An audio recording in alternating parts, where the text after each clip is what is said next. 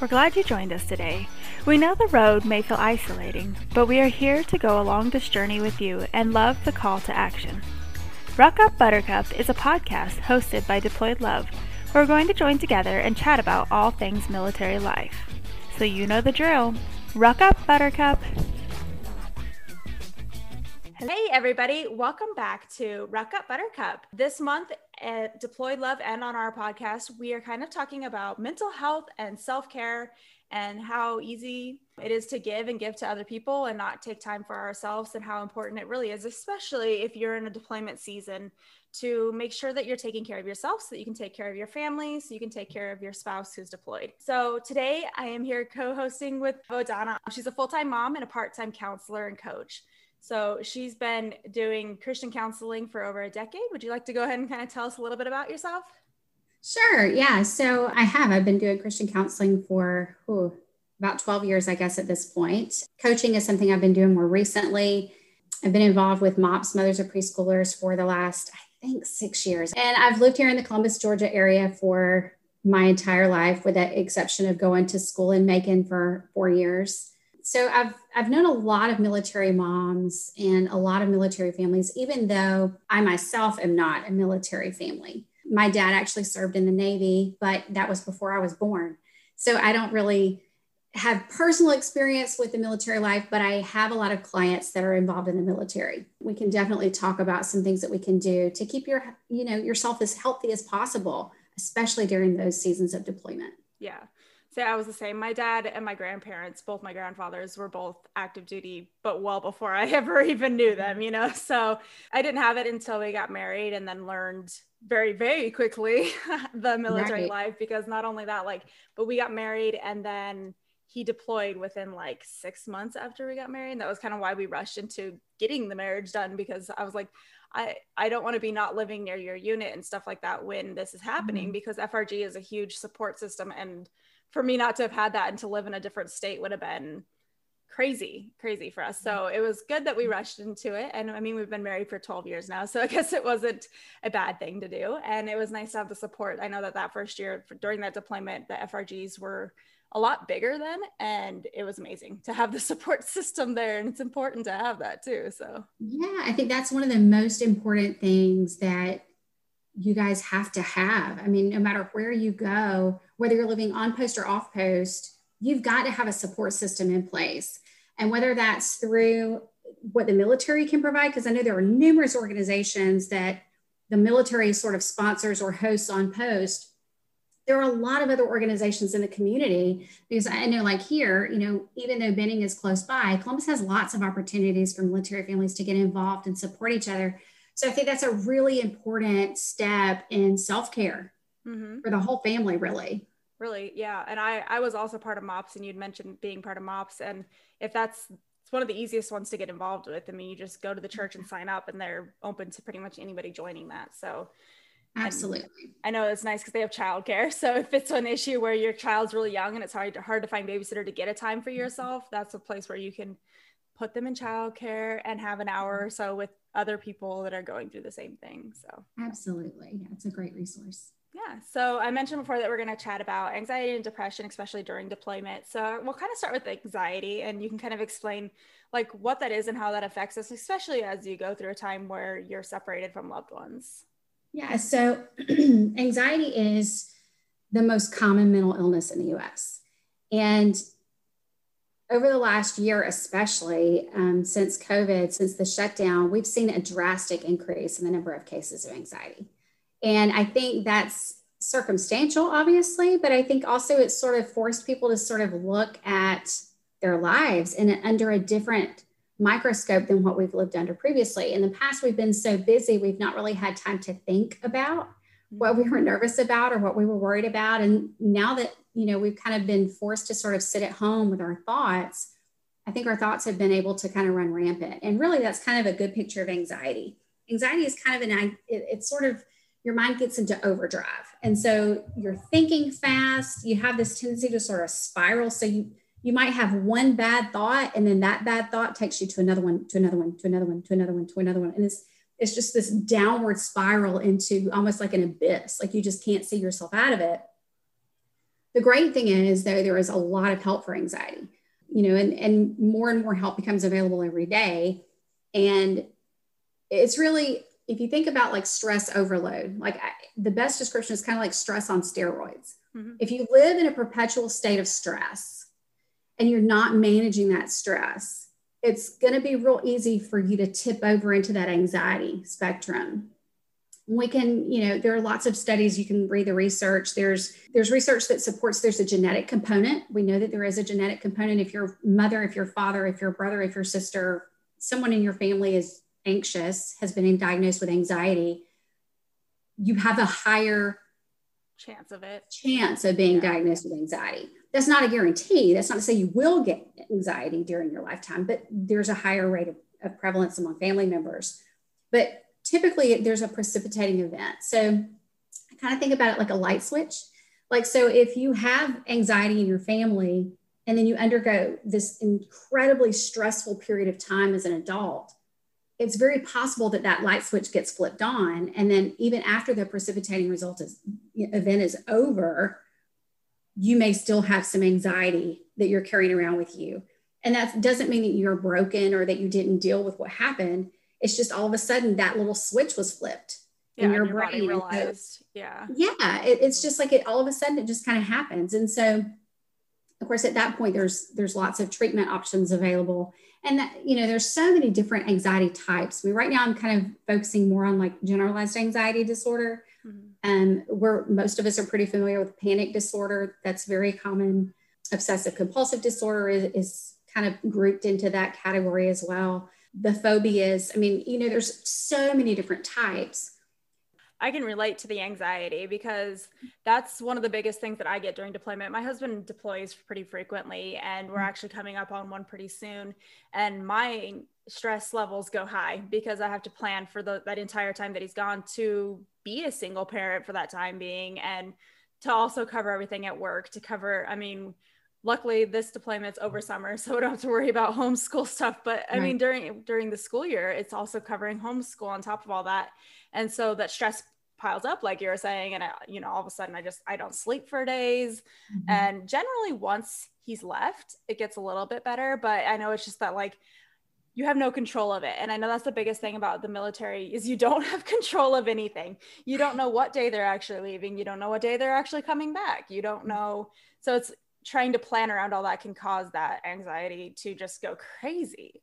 Yeah, that uncertainty about the future is a big one. And it's almost it's terrible to say but it's almost like the military sort of you're sort of built into an environment to kind of create anxiety because there's so much uncertainty. I mean even if you did know what day they were leaving and where they when they'd come back you would have no idea where they were going or you know like if they would be there the whole time or there's so many variables that go into being a military spouse. And that's you know it's just an environment that's set for anxiety. Mm-hmm. so i think you know the big thing that people can take away is you're not alone in this you no, know absolutely like i said earlier anxiety is the most common mental illness in the us if you go and talk to five people on the street and you're vulnerable and open and honest and say hey i'm really struggling with anxiety chances are good one of them is going to go you know what? Me too.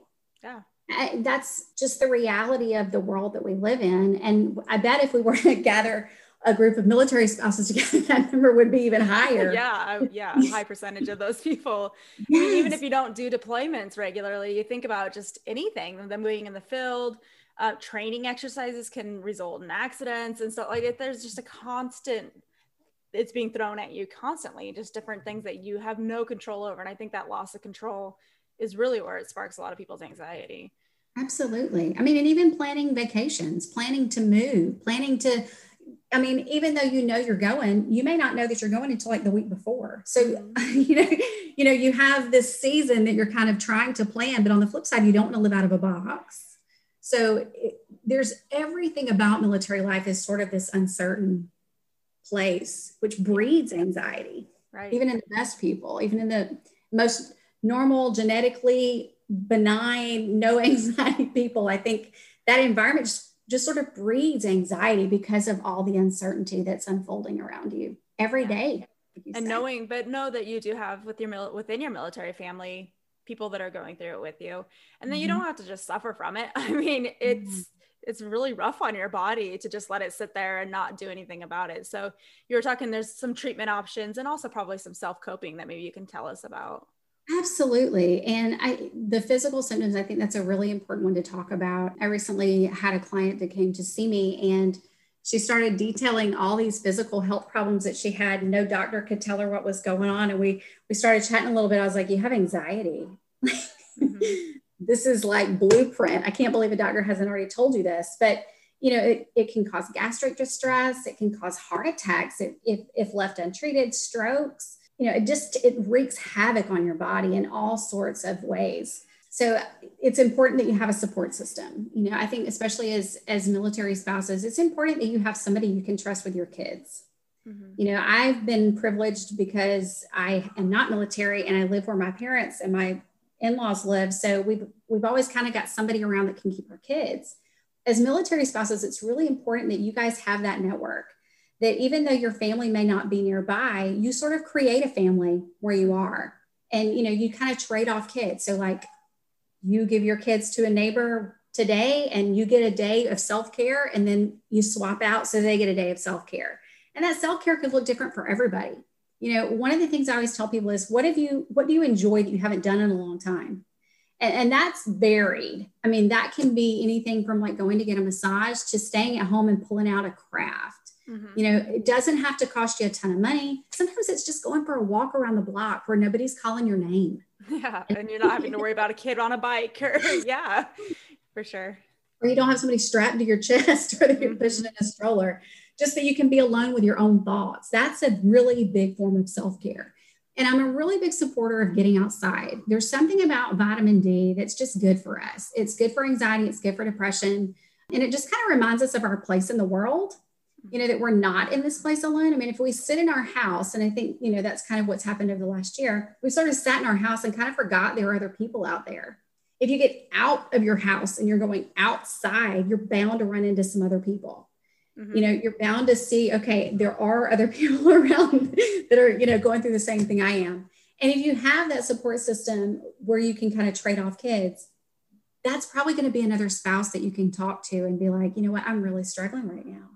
I'm really having a hard time. And chances are good they're going, you know what, I've been there, I've done that. Or me too, you know, because I know sometimes they kind of group you guys and you all go at once. Mm-hmm. So you're kind of experiencing those days of uncertainty together in a lot yeah and that's that's a great place to find your network is either through that frg where they are going to be at the same time through going through deployments and stuff or deployed love we have our events where we have meetups and those a lot of the families that come out to those as well are of course deployed so you can find that person that knows what's going on. I think it's important it's fun to have friends that are in the community that may just be there and they can also be a great support system but it's also i think very significant to have somebody that's in your support system that's military because they'll understand that the, the uncertainty because you can't really get that until you've lived it like the you don't know what's going to happen next type thing so. Yeah, yeah absolutely. I, I think that's a really big part of it. You need somebody that's been there that understands. Mm-hmm. Um, outside of that support network and, and that self-care piece which i think are those are like your top two if you're looking at ways to sort of safeguard yourself against anxiety those are kind of the big two you need to you need to focus on but then what happens when you are feeling anxious and you kind of flipped over that bubble? Don't negate a good counselor. I mean, you're in the military, you have benefits. Make sure you're taking advantage of those. Yeah. Um, you know, there are lots of resources in addition to like counselors like me who take insurance, like TRICARE. There are also, you know, places just on base that are available to you. Military One Source is a great resource that you guys can reach out to. The military, the National Military Family Association um, they're advocates for military families and founded by military spouses. They're going to help you find some mental health resources where you are. And if you have a good primary care physician, and I know sometimes that can be difficult when you're moving around a lot, but if you have a good primary care physician, that's a really great resource too. Mm-hmm. You know, a lot of times you can just call them and be like, hey, look, I need somebody to talk to. And they're going to be able to send you to somebody that you know is on your insurance that's going to be covered. You don't have to worry about paying for. But also, if it gets to a point where counseling isn't enough, or even if you're so severe that you don't think you can wait for an appointment, they've got medications that they can prescribe. And, and I'm not talking about, you know, like the medications of, you know, our grandmothers where, you know, they were zombies. Right. The, these are medications that allow you to function. You know, I mean, for a lot of people, medication allows them to live a somewhat functional life, whereas anxiety can be debilitating, yeah. you know, if it's not treated. So I think those are important things to remember, making sure you get a good counselor. And I, I say a good counselor, obviously make sure they're licensed.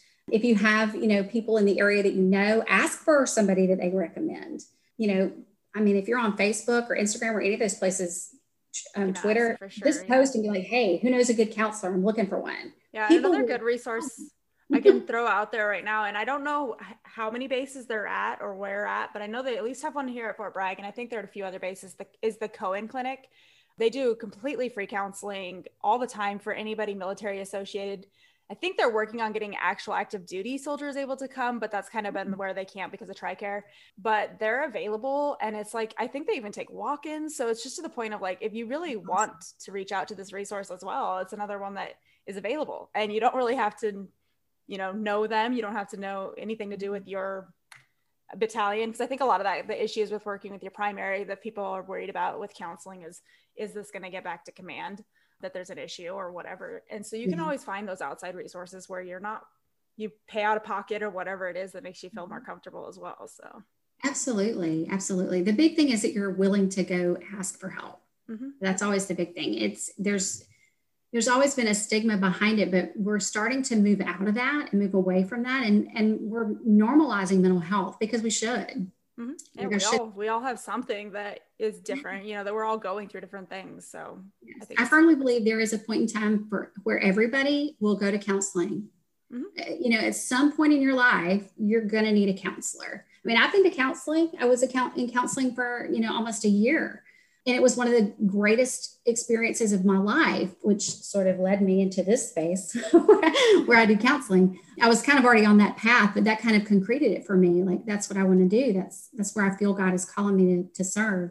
I know here at fort benning and it, it probably is this way at other bases and maybe this is sort of like the cohen center i'm not sure but we have something called the family life center and the chaplains do counseling with mm-hmm. you know the families and and um, soldiers here. And so I, the only thing that I've heard is that there again, there's some hesitation to do that because it's on base. They're afraid that they're going to get back to their commanders. Yeah, and- I think when you if an issues come up and they bring them to needing to go to counseling, a lot of that runs through the chaplains, and I know that that that can be mm-hmm. concerned. It may not be so much a concern for spouses as it is for like soldiers that do need to seek counseling and they mm-hmm. don't want it to their personal information to leak.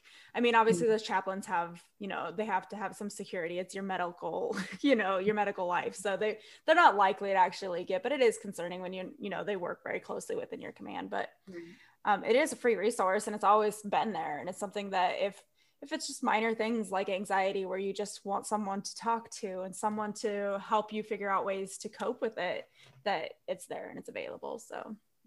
It's a great resource to have. And they they refer out into the community as well. So you know. Yeah if it's something they can't handle or they don't know enough about it of course there, there's so many resources and i think that it's super important. Anxiety drives me crazy and i know where i need to reach out and i have a lot of friends that we we do do like the swaps that you talk about and I know where I can find the help when I need it. So it's always very important. And self care, and like you were saying, getting out. I mean, even if you just go sit on your porch and drink a coffee, the mm-hmm. sunshine and getting your blood flowing, and just something about like fresh air outside of your house that you've been sitting in for days. Yes. Yeah, I mean, it makes a huge difference. Yeah, I have clients, and you know, I always push for them to at least get out and walk around the block. But if, if you can't walk, I mean, I have terrible feet, so walking is not the greatest thing for me. But you're right. I mean, just sitting outside. I have some clients, I'm like, just sit on the porch. Seriously, just sit on the porch for 30 minutes every day. You know, you're getting some vitamin D and it allows you to just kind of see there's a world outside of your house. Yep. Watch you know, cars drive past, just something. Yeah. Yes, exactly. Even, you know, if your kids playing, I mean, whatever, just it reminds you that there are other people in the world. It's not just you alone in this.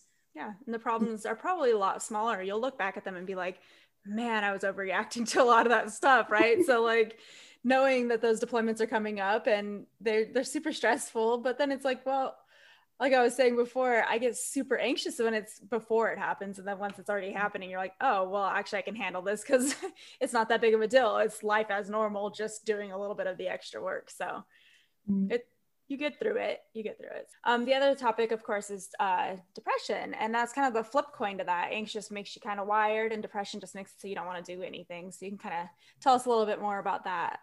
Sure. Yeah, and actually, a lot of people who are suffering with anxiety also have depression. A lot of times, they're very closely knit together. So it's it's kind of like like you say, one side of the same coin. I always tell people, you know, they're kind of working together or they're working against each other you know, for some people, as their anxiety increases, their depression increases.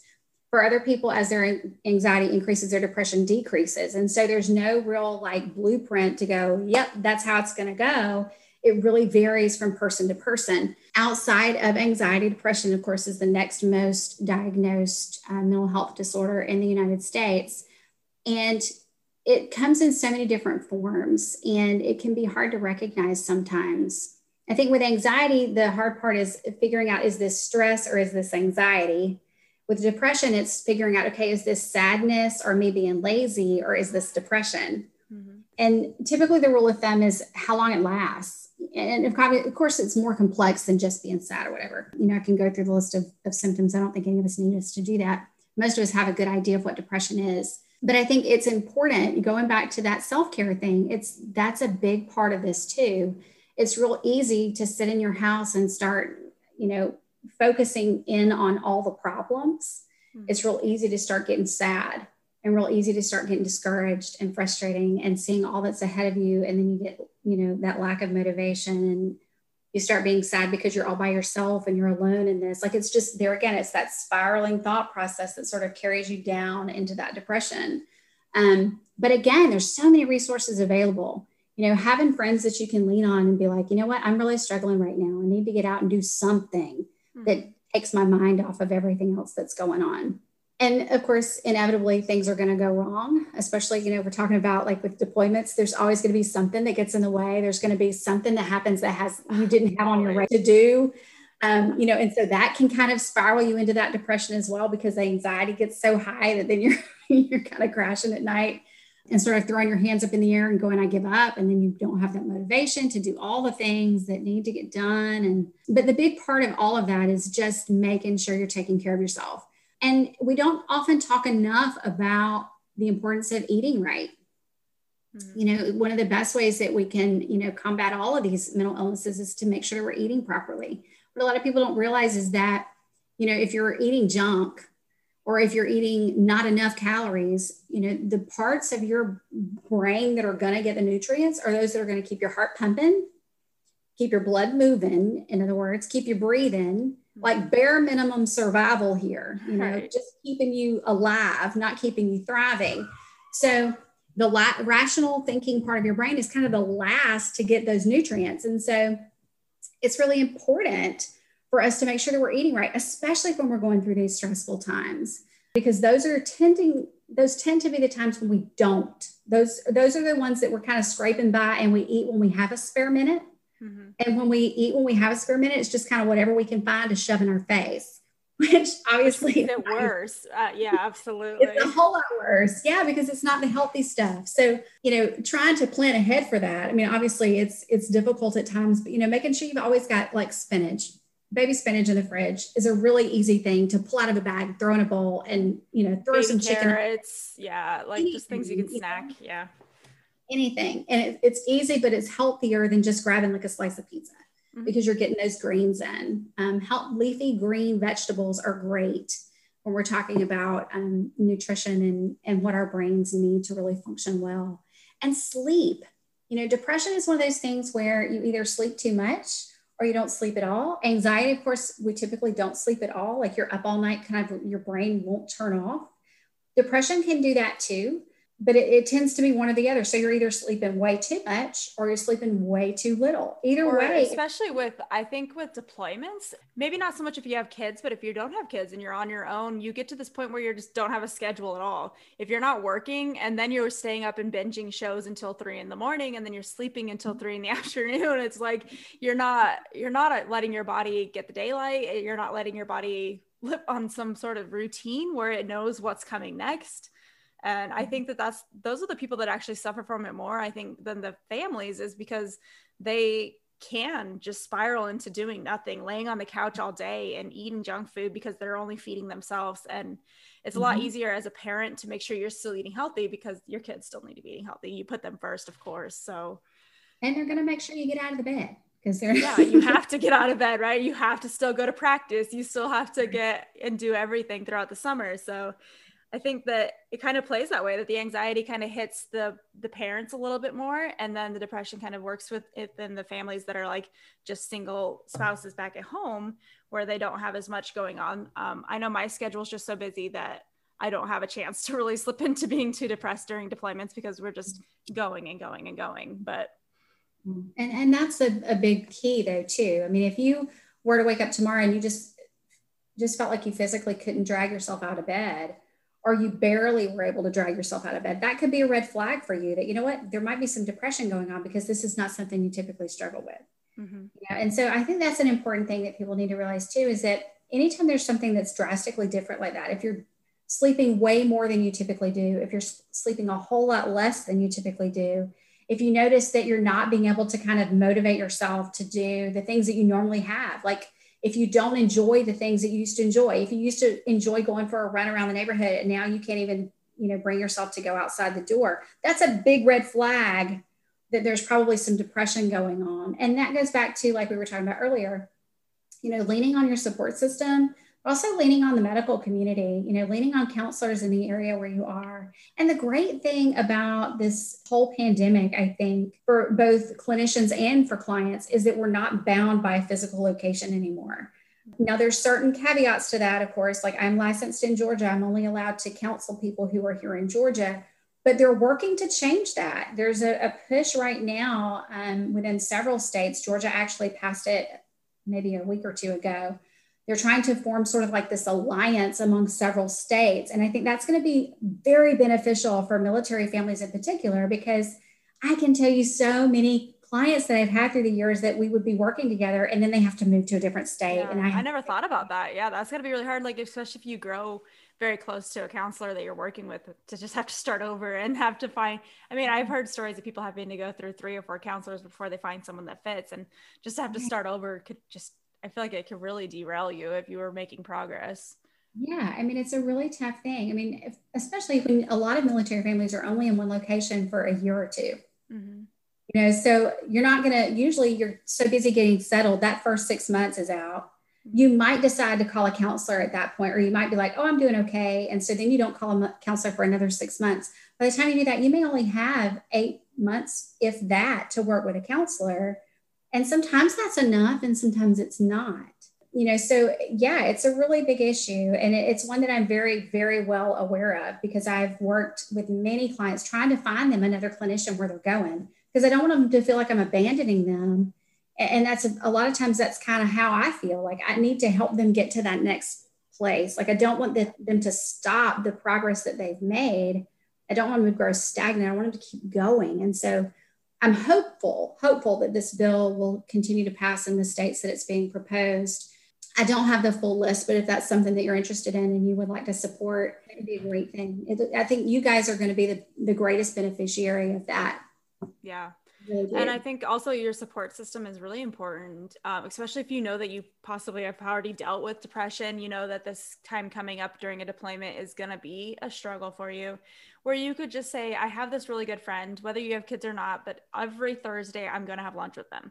And then that way they're checking in on you. If you know, if you cancel a Thursday, unless you have like a valid, you know, something came up, but like, if you're canceling Thursday after Thursday, that hopefully that friend is going to come over and be like, "What is going on?" Right? Not just let you like soak in the depression yourself, but be like, "You really need to talk to somebody. You need we need to get you going because if you don't have someone that's watching out what's happening i mean your spouse is so far away they can you could fake you can fake it right like you can fake oh mm-hmm. yeah everything's great everything's fine but you need to have somebody local that is like actually listening to what's going on in your life so absolutely i, I love that idea of having a regular check-in with somebody that you care about and it forces you to get out of the house i mean mm-hmm.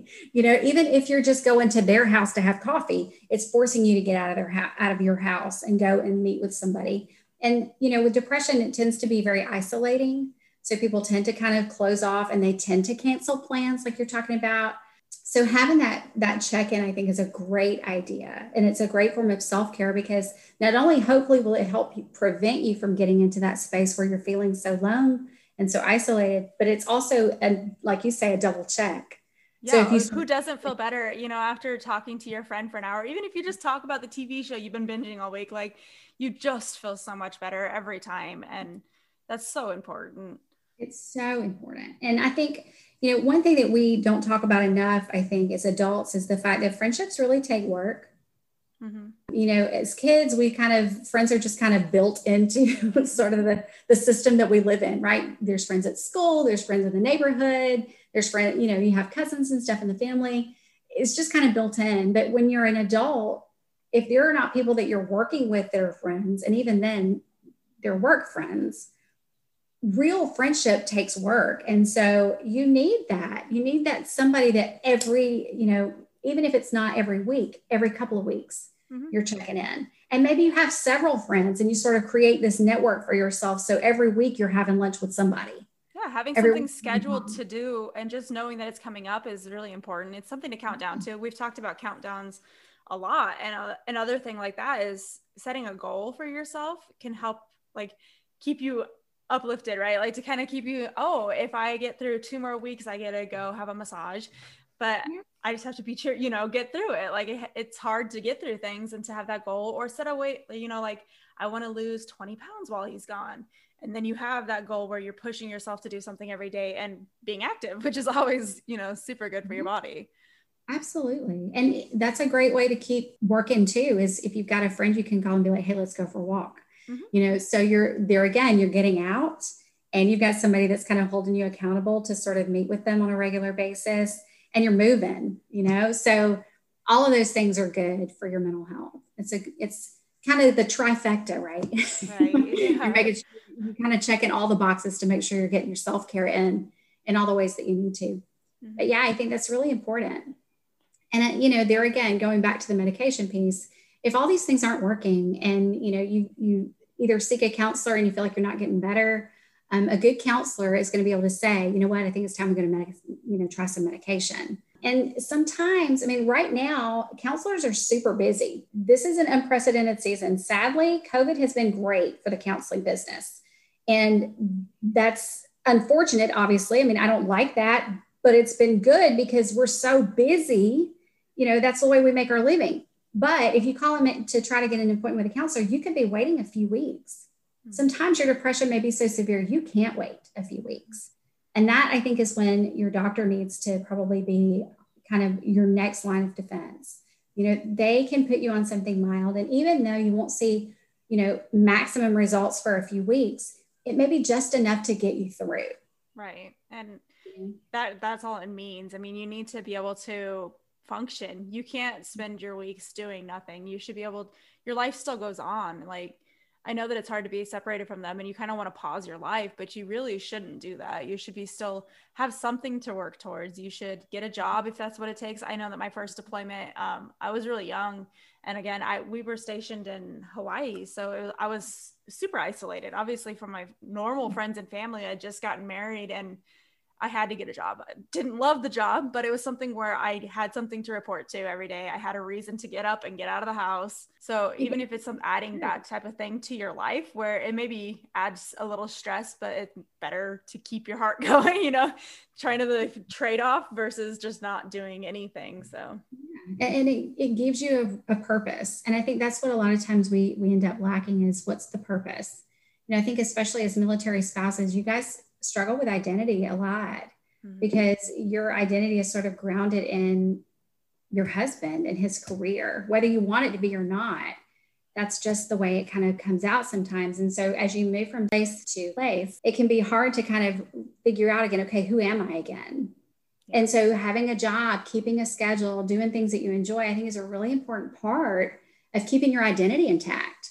Yeah. You know, especially if you have kids and especially if you can find a job that um, is like across the country you know something where you, you could transfer and it comes with you which is really nice to have that identity that's flexible and stays with you or i know a lot of them end up being hairstylists mm-hmm. um, there's a lot of jobs that are very easily transferred photographers yeah. and stuff so that that's something where you can look into finding a job that specifically allows you to have your identity and stays with you throughout the entire military career that you're part of. Absolutely. And, you know, you guys, I know kids make it a little harder, but, you know, you have lots of opportunities that you can go and, and get training in, in doing just about anything. And I think that's a great thing for you guys. I mean, you know, vocational schools, tech schools, have a lot of careers that are transferable like that that can move with you and they're shorter programs so you know it could be a certificate program which can be you know just a few months up to like 18 months to 24 months but you can carry it with you and then if you you know decide that you want to do something deeper in whatever that is if you love it you can always do more later and online school now is such a big thing. What a blessing has that been for the military community? Yeah. Because you know you can be at school anywhere, and you don't have to like up and change schools when you move. You can kind of keep yourself going all the way through. So portable now versus where we were, you know, even ten years ago. But yeah, I think a, big part of that is just that goes back to that whole self care piece. You know, remembering who you are, whether your husband is here or not. Remembering that you have a place in this world, you have a purpose. Right and it's important that you're working toward that that you're fulfilling that and that you feel content in your own skin no matter what else is going on outside the world mm-hmm. um, you know especially i think as moms we sort of lose our identity when we start having kids that's not necessarily a bad thing because i don't think in reality we lose our identity. We just kind of have to figure out what's next. Finding this new space because we sort of have defined ourselves in this sort of box you know all these years and then all of a sudden we have this little person who's totally and completely clinging to us and dependent on us for all things. And it's like wait a minute how did i get here? What happened? For me it kind of paused yeah until they kind of were able to do preschool type activities where they're a little bit more flexible and that I was able to pick up where I wanted to go with my life, which ended up bringing me to starting Deployed Love, which is really exciting and kind of it gave me more time to reflect on myself because I used to be a photographer and it, it was okay, but it wasn't exactly what I wanted to be doing. And I didn't really enjoy having to charge people and having to deal with like how, you know, taxes and all that. That's not what I, I enjoy doing. And so mm. I had worked for Deployed Love to start with just as a photographer when we first started out. And then I was like, you know what, this is actually, I like the event because I like being there and meeting the spouses and being somebody that they can reach out to no matter what's going on. So that's that's kind of why we grew into where we have these social events because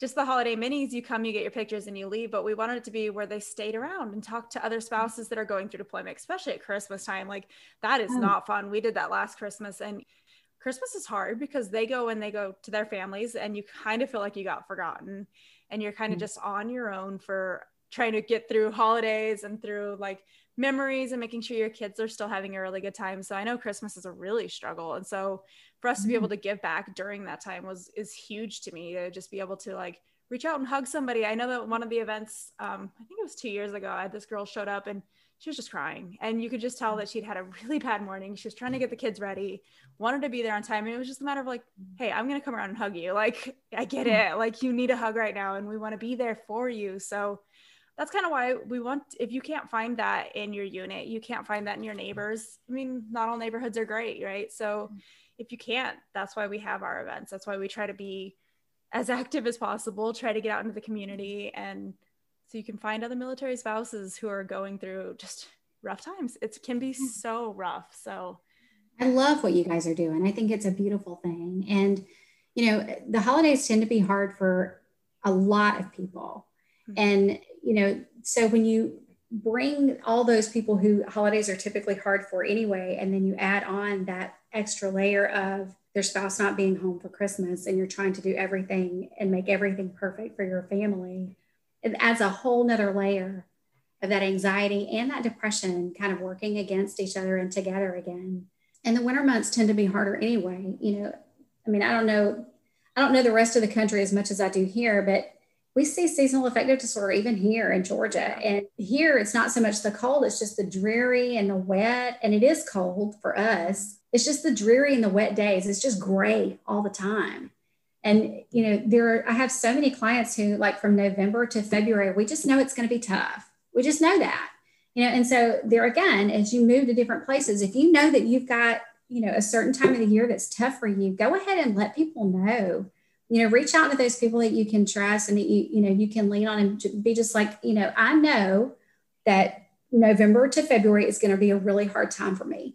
You know, what can we do to kind of get me through that? Would you be willing to like let keep my kids for me one day a week? Or, you know, can we have a cookout once a month? Or just mm-hmm. something to kind of have that support network surrounding you during that time you know is going to be difficult. Kind yeah, of planning think, for it you know? Yeah having things planned especially in the winter because you it is it is isolation and a lot of that is because of the weather because if it's snowing nobody's there people are going to cancel plans and if it's something you're really mm-hmm. looking forward to you need to make sure you have that someone that's going to be reliable for that that they're not like uh you know it's snowing i don't want to come out that they're still going to be like mm-hmm. yeah yeah let's we'll just go do it at the house we'll have coffee or mm-hmm. just to keep yourself around people because it is super hard um, once people start talking about their family's Thanksgiving and they're showing mm-hmm. pictures mm-hmm. and everybody's hugging and you're like, I'm by myself at my house. I couldn't afford to go home. Like, and I mean, mm-hmm. last year with COVID, you just, you didn't go home. So you were just kind of by yourself. So find the Friendsgiving, find somebody else who's going through deployment and plan that stuff. Have a sleepover for Christmas if that's what it gets you through the next morning so that you have someone there. I know just coming from like the personal experience, it was hard this last year and it was, mm-hmm. I was very glad to have the few friends that we did that we had Christmas. They brought us over for lunch for Christmas, and that was really unexpected too. She kind of called us a couple days before. I think she could kind of tell that I was struggling. I met her. She's one of my best friends. We met in MOPS as well. So um, she kind of tell that I was just struggling with Christmas coming up and had been talking about it on Facebook about, oh, well, I don't know what we're going to do for dinner. And she last minute called us up and she's like, hey, we're going to, we had other plans, but we're just going to have a small dinner and we want you guys to come join us. And I mean, that meant the world to me to have mm. just our kids had that moment where they're like, yeah, when they got to show their toys to each other and hang out. And mm-hmm. they were just really happy and it made me really happy. So, yeah, that sounds so very sweet. And I think that's a really important thing to remember too is just being willing to plan. You know, we oftentimes will see people and we're like, oh, I'm going to call you. We need to call each other. We need to get together. Don't do that. So, okay, when are we going to get together? Yeah. Let's put it on our phone. Yeah. you know, go ahead and get it down, get it scheduled because we all have the best of intentions, but that, hey, I'm going to give you a call turns into a year later, you run into them again and you never gave them a call. Mm-hmm. Time goes you know, so fast. That, it really does. You don't even know what's happening. So, yeah, it does. And just and so be the, also be that friend to someone else. Like if you know yes. that someone you live near is going to be going through a deployment or you know that they're even if you're not in the military but you know that your neighbor is be that friend be like hey you know mm-hmm. next tuesday i don't work can i i'll take your kids for a couple hours go do something offer mm-hmm. it to people because that that it alone makes a huge difference um, because a lot of people don't like to ask for help so if you know that you can offer help without them having to come to you um, that's a huge and i'll huge. also say if somebody comes to you and offers you help, take it. Yeah. Uh, because I think so many times we're so bogged down in trying to not need people mm-hmm. that we end up kind of self sabotaging. And I'm not saying trust everybody. I totally get it. I'm very protective of my children. You teach your kids how to be safe, right? My kid, I've got a 15 year old, an eight year old, and a six year old now. My 15 year old, when he was 10, is when he started spending the night off and that's different for every family, but that was what we the rule we made. If it was not family, he had to be 10 when he spent it off. At that point, he was old enough, he understood how to use a phone, he knew how to text. He had a simple phone that he only got when he spent the night away from home. And he knew that if at any point in time something went wrong, all he had to do was text me and I'd come right down and get him. Mm-hmm.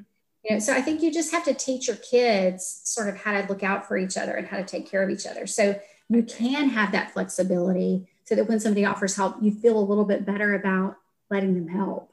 Yeah. And I know it's hard. Help can come in a lot of different ways. I mean, I'm very, very independent, especially when it comes to like my yard work. Like, I will break my back to do the yard work myself. But one year when um, we had talked to our neighbors, telling you know Dustin's going to be out of town for a while, just so you know, to keep a heads up and he would mow my yard and it was so hard to take like allow him to do that because i'm like oh i can do that i can do that just fine he's like but i'm already mowing my yard like why why wouldn't i just mow your yard and so it and comes in a lot of different ways yeah yeah and that's him taking one of the things off of your plate mm-hmm. and it, know? like he was saying it literally did nothing for you know it took him 10 more minutes to come over and mow our front yard for us so I'll let people do it. I know it's it's hard to just be like, oh no no no no no I can I can do that. It's like Right. And you know, if you've got a friend that has a baby, and like just had a baby because I know the military is kind of weird with all that stuff. I mean, your husband might be home, he might not be home. Mm-hmm. You know, that when you're back in the trenches and you're taking care of the kids and you've got a new baby on the horizon, if a friend comes over and wants to do laundry, let her. Let if her she wants dishes, yeah. Let her, let her clean up the kitchen, let her dust your furniture, like let her do the things. Don't don't be all prideful and be like, nope, nope, I got it, I got it, I got it no. Let your friend take care of you. Yeah, she's not trying to offend you. She's just trying mm. to take something that you know because you take on so much stuff. And mm. I think with uh, something I was just kind of thinking about now with the anxiety too is taking it one day at a time too is a huge like mm. look at your don't sit and sit and plan because I'm a huge planner. I have planners, calendars everywhere around my house, mm. but I think a lot of that's what causes my anxiety because I'm like, what are we doing this day? What are we doing that day? Where if I'm like, oh, tomorrow we have nothing. We actually have nothing this day. Let's enjoy the nothingness and yeah. not worry about what I'm doing on Friday, not worrying about what's coming up on Saturday, being yes. aware of those things, but like just today we're going to not turn the computer on. We're not going to sit at the desk. We're just going to we don't need to, you know, like just take each day. Right. And not being over zealous with what you can accomplish in a day too. Yeah. Don't overschedule yeah. yourself. That doesn't ever help anybody. No, all it does is leave you feeling defeated at the end of the day because you didn't get everything marked off your list. Mm-hmm. You know, I, I like to tell people like, pick three things. Pick three things that you know you can get done in that day.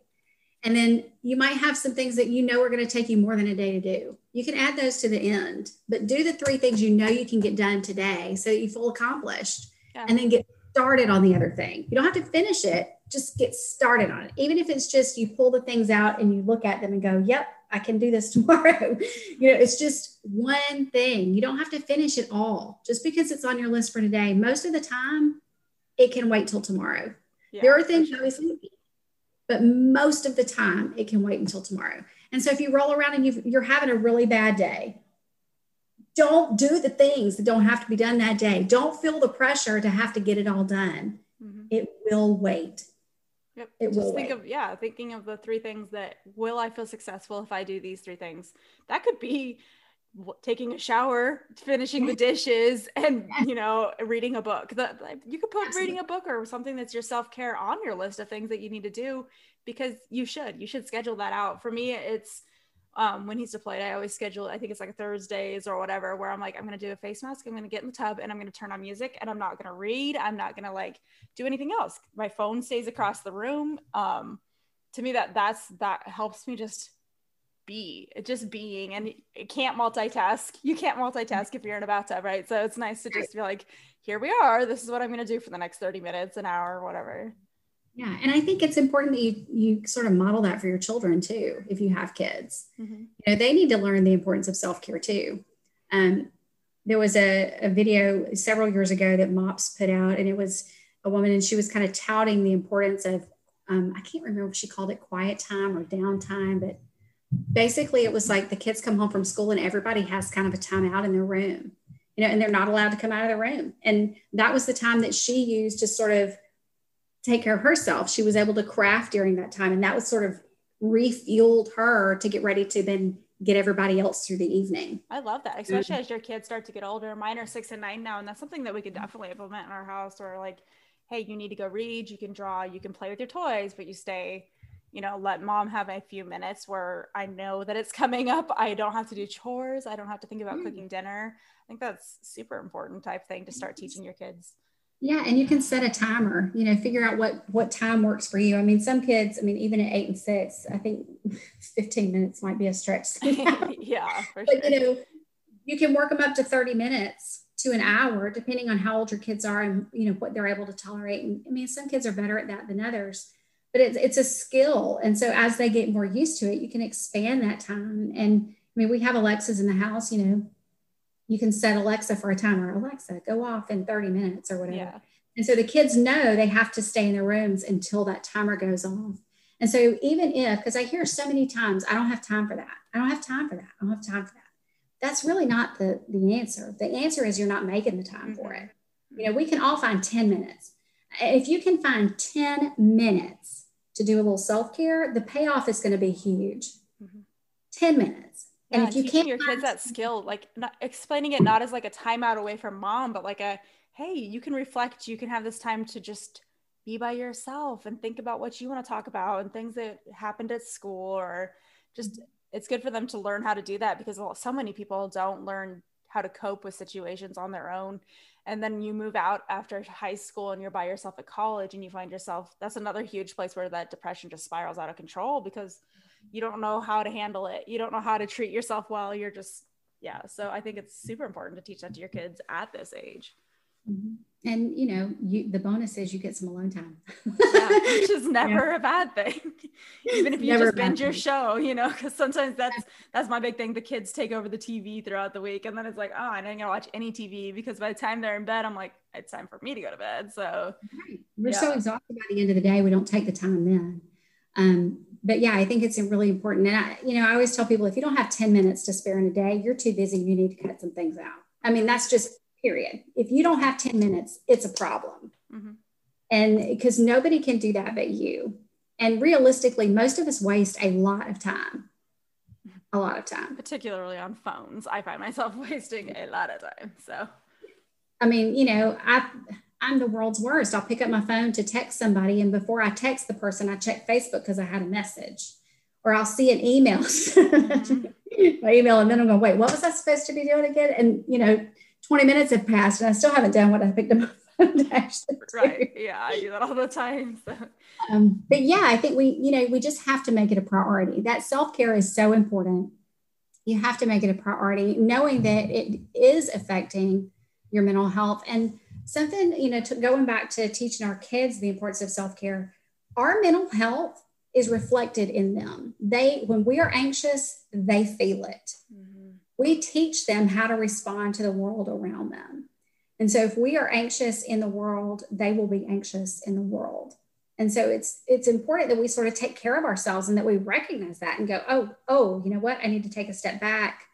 I feel myself getting anxious. I need to calm down. I need to, you know, I need a rest. I need to take a break. If you don't realize it in yourself, if you start noticing that stuff in your kids, maybe you do need to look at yourself and be like, whoa, like why is she reacting this way to situations? probably because mm-hmm. she's seen you react to it that way too. So absolutely. I mean, kids learn from us in every way. More than you they even know. Yeah.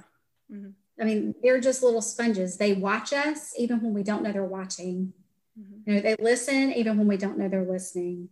They feel the tension in our body just by being in the room with us. I mean, you forget, you know, they shared a heartbeat with us. Right. You know, they they know us. And so all of those things affect them our depression affects them and you know thinking about depression one of the one of the things that we know too is if you grow up in a home where it's a very volatile environment if it's a traumatic environment if there is violence if there is abuse and that's not just physical abuse but emotional and verbal um, sexual abuse there's a greater likelihood of someone being depressed as an adult um, we know that when we're children, you know, the neuroplasticity of the brain, the brain is learning how to function in the environment. And so when there's repeated trauma, repeated, you know, sadness, your brain begins to function at that lower level. And so over time, it learns that that's the normal. And so then as an adult, you, your brain doesn't know how to then do things the right way and release chemicals the right way. And so that's where a lot of people do have to have medication in order to really regulate the release of those chemicals, just like a heart pill. You know, I, I always tell people, you know, we don't, we wouldn't tell somebody not to take a heart pill to regulate their heartbeat. Why would we tell somebody not to take an antidepressant or an anxiety drug to help them regulate the chemical release in their brain? It doesn't make any sense. But that's something to remember. You know, the environment that you're living in now is going to impact the way your kids approach the world later. Mm-hmm. You know, you're you're creating the blueprint for them now. And how you react to that, especially yeah, with de- you know deployments coming up and stuff, it could be traumatic for them if you're not talking about your feelings, you're not talking, letting them openly talk about what they're thinking about and how they feel about situations. Um, if you're shutting them down at any of those opportunities because it hurts to talk about, then mm-hmm. it, they're going to just learn that you know every time dad left, it sucked, and they're going to continuously think about that throughout their life. So just I think just learning to talk about your feelings and letting kids know that it's okay. Like yes. it's okay to have those feelings. Yes. I mean, it's okay. I mean, I'm sure you've ran the gamut of emotions every with deployment. You probably get angry, you get sad, you get frustrated, you get anxious, you get sad again, you get angry again, you get frustrated. You, I mean, it's just this never ending cycle of all these emotions that sort of just come at you because of all the things that you deal with with every deployment. Your kids are feeling all those things too. And so, you know, and I'm sure that there are times that they act out. I mean, my kids act out and we don't move all the time, but when there's anything stressful going on, our kids act out. They don't know, they don't have the words oftentimes to really say, you know what, I'm angry, or I'm sad, or I'm frustrated, or I'm worried. They don't have the words to really put with those emotions yet. But by opening the door and talking to them about how you're feeling, you're inviting them to then examine their own feelings and helping them put words to it. Mm-hmm. You know, helping them identify. Right. Like that's just amazing to let them have those feelings and be able to express them as and as they grow up that'll that'll change their lives. I mean, it's really amazing. Absolutely. Absolutely. I mean, there are a lot of times I'll work with couples, and typically there's one, uh, you know, one of the spouses that just doesn't know how to feel. I mean, they know how to feel, but they don't know how to put names with things. They don't know how to talk about how they're feeling. They know they're upset, but they they can't put words to it. And I mean, I've it's a very helpful tool, and and this is something you can do with your kids too. You know, they have color um, charts that are emotions you know, a lot of times kids can't tell you the words, but they can tell you a color. And that's a really powerful thing. It's really cool how it plays out when you say, well, what color are you feeling? Because it sounds so bizarre, right? We would never describe our feelings as a color, like because we're adults and we know words. Mm-hmm. But it's a really useful tool because your kid might say, I'm feeling blue or I'm, I'm green. And you look at the color wheel and you go, okay, well, let's go through these words. And inevitably they're going to go, yes, that's Aww, I like that. It's bizarre, but it works. And so you know that's something that you can have it and have too. And you can find those online. They're super easy. You can just look up you know color wheel of emotions or um, a feeling chart. Most feeling charts have colors um, and it's kind of a cool it's kind of cool the way our brains work that way. I've used it even with adults because like i said a lot of times adults don't even have the words because they weren't really taught how to do that as children. And so it allows them a space then to be able to okay now let's explore those emotions. Let's really look at what what that means because they can do it too. I mean, you know, you ask them color, I feel yellow. Okay, well, let's look at yellow. And immediately they're going, oh, yes, that's exactly what I'm feeling. Yeah. Um, it, it's, I don't know why it works, but it works. I'm sure there's probably something neurological about it, but you know, it's kind of like in, you know, the movie Inside Out, you know, where they've all got their little assigned little people. It's kind of like that, but it's colors and it just works. And so that's a great tool if you're trying to help your kids sort of be able to identify those feelings that's a very easy tool to use and something they might be able to really relate to, especially if you've got children that are learning their colors, you know, yeah, like it's helpful too. right. Awesome. Well, any of the resources we've talked about tonight, I will make sure we get all the links to that stuff in our show notes. We'll work together to get all that together. Um, did you have any kind of final thoughts that you wanted to just kind of cover how we, what we covered throughout the whole episode? I don't think so. I think, you know, at the end of the day, the, the biggest takeaway I want uh, all of all of you military spouses to know is that there's support out there for you. And if, if you're feeling alone, please reach out for help. Um, there's so many resources available. There's so many people within your units and within the communities that you're a part of that would love nothing more than to love on you and to be there for you and support you. Please don't do this alone. Please reach out for help. Get that neighborhood, get that support network around you to support you and love you through this stuff. And more importantly, thank you so much for your service because I do recognize that it's not just your husbands or your wives who are out there serving, it's you. You know, you are the ones who are staying at home and taking care of the things and taking care of the kids. And, you know, you're single moms without being single you do the hard work day in and day out. And so I want you to remember you don't have to be alone. There are people that will be willing to help. So don't don't hesitate to reach out for help. Yeah.